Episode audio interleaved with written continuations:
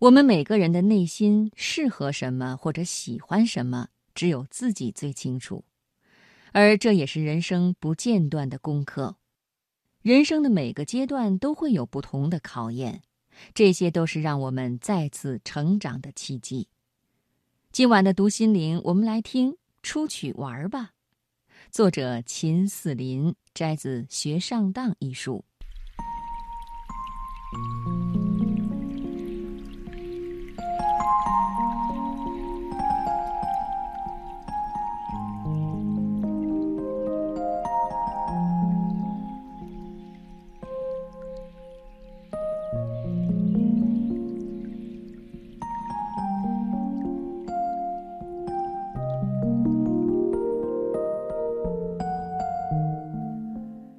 来当铺的人，各行各业的都有。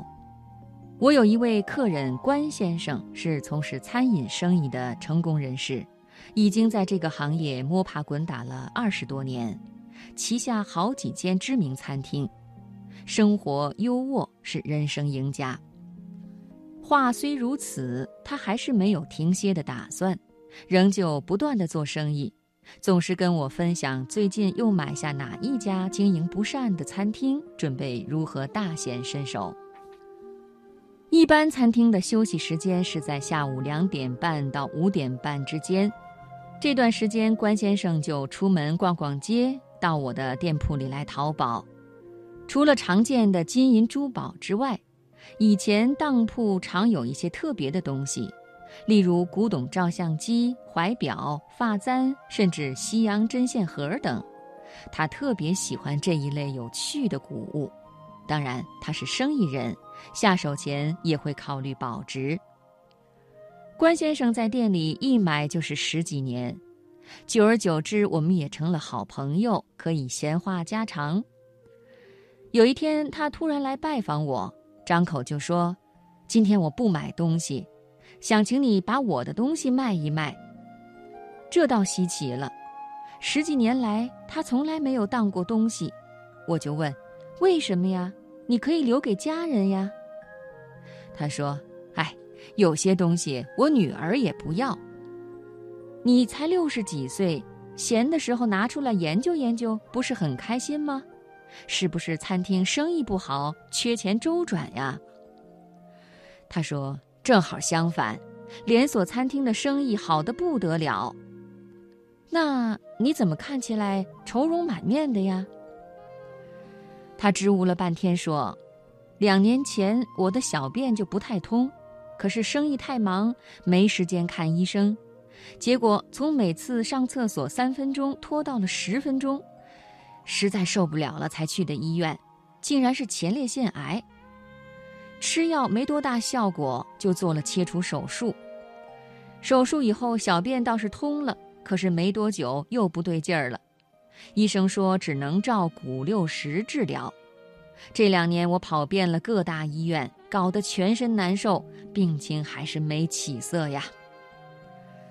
他接着说，几个月前我到一家教学医院挂特别门诊，医生看了看我的报告，半天没说话。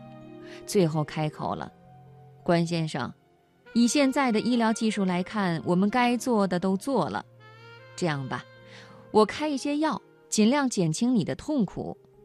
你可不可以出去走走？爱去哪玩就去哪玩，试着接受它，面对它。我听完傻眼了，医生是在开玩笑吗？谁病入膏肓了还有心情玩？这几个月我都闷在家里，看山不是山，看水不是水。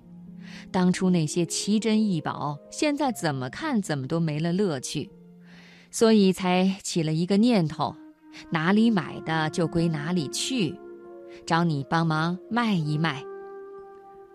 我说金银珠宝我可以帮你处理，可是那些怪里怪气的宝物我也不懂，不如找拍卖行帮你卖一卖。不过，我认为你的病情没有那么严重。什么？我都快挂了还不严重？我说我跟你一样，这几年被眩晕症折腾的受不了，有时连下床都成困难。为了这个病，我也看遍了各大医院。有一天，主治医生也跟我说：“秦先生，你能不能出去玩玩？”我听了，当场就想站起来揍他。都已经眩晕了，还能玩吗？可是气归气，不能真的动手。于是我就站起来说声谢谢，离开了诊所。可是回家以后，我想明白医生说的话了：你能不能出去玩，其实蕴含深意呀。关先生就问我，这句话不就是宣判死刑了吗？还能有什么深意？我说。这里的玩儿不是要让你去游山玩水，而是不要再玩原本玩的东西，因为它已经让你生病了。当然，要放弃大好江山和功名，谈何容易？但道理很简单，即使别人玩得很开心，也不表示自己可以呀。当我悟出了这一点，才觉得医生叫我出去玩是好事一桩。最起码我得到了一个启示：一生功名到此为止，有些执着该放就放下。第二次去看医生拿药的时候，我的心情轻松了不少。反正我也不愁吃穿，现在可以去做自己感兴趣的事情了。这次的病正好也告诉你，应该是放下的时候了。关先生愣了半晌，点点头说。我回去想想该怎么做。过了几个月，他打了通电话给我，说他卖掉几间餐厅，每天按时吃药，保持心情愉快，正在安排与另一半来一趟豪华游轮之旅。他还邀请我和太太同行，可见他已走出生病的阴霾，开始玩一些自己喜欢的东西。每个人的心灵都有不一样的形状。有些人天生是圆形，却在一个方形的框框里打转，即使外人看起来再成功，实质都是改变了自己原本的形状，甚至赔上自己，所以才会在四下无人时愁眉不展，不断思考是否该离开与自己不是很契合的环境。我们每个人的内心适合什么，或者喜欢什么。只有自己最清楚，这也是人生不间断的功课。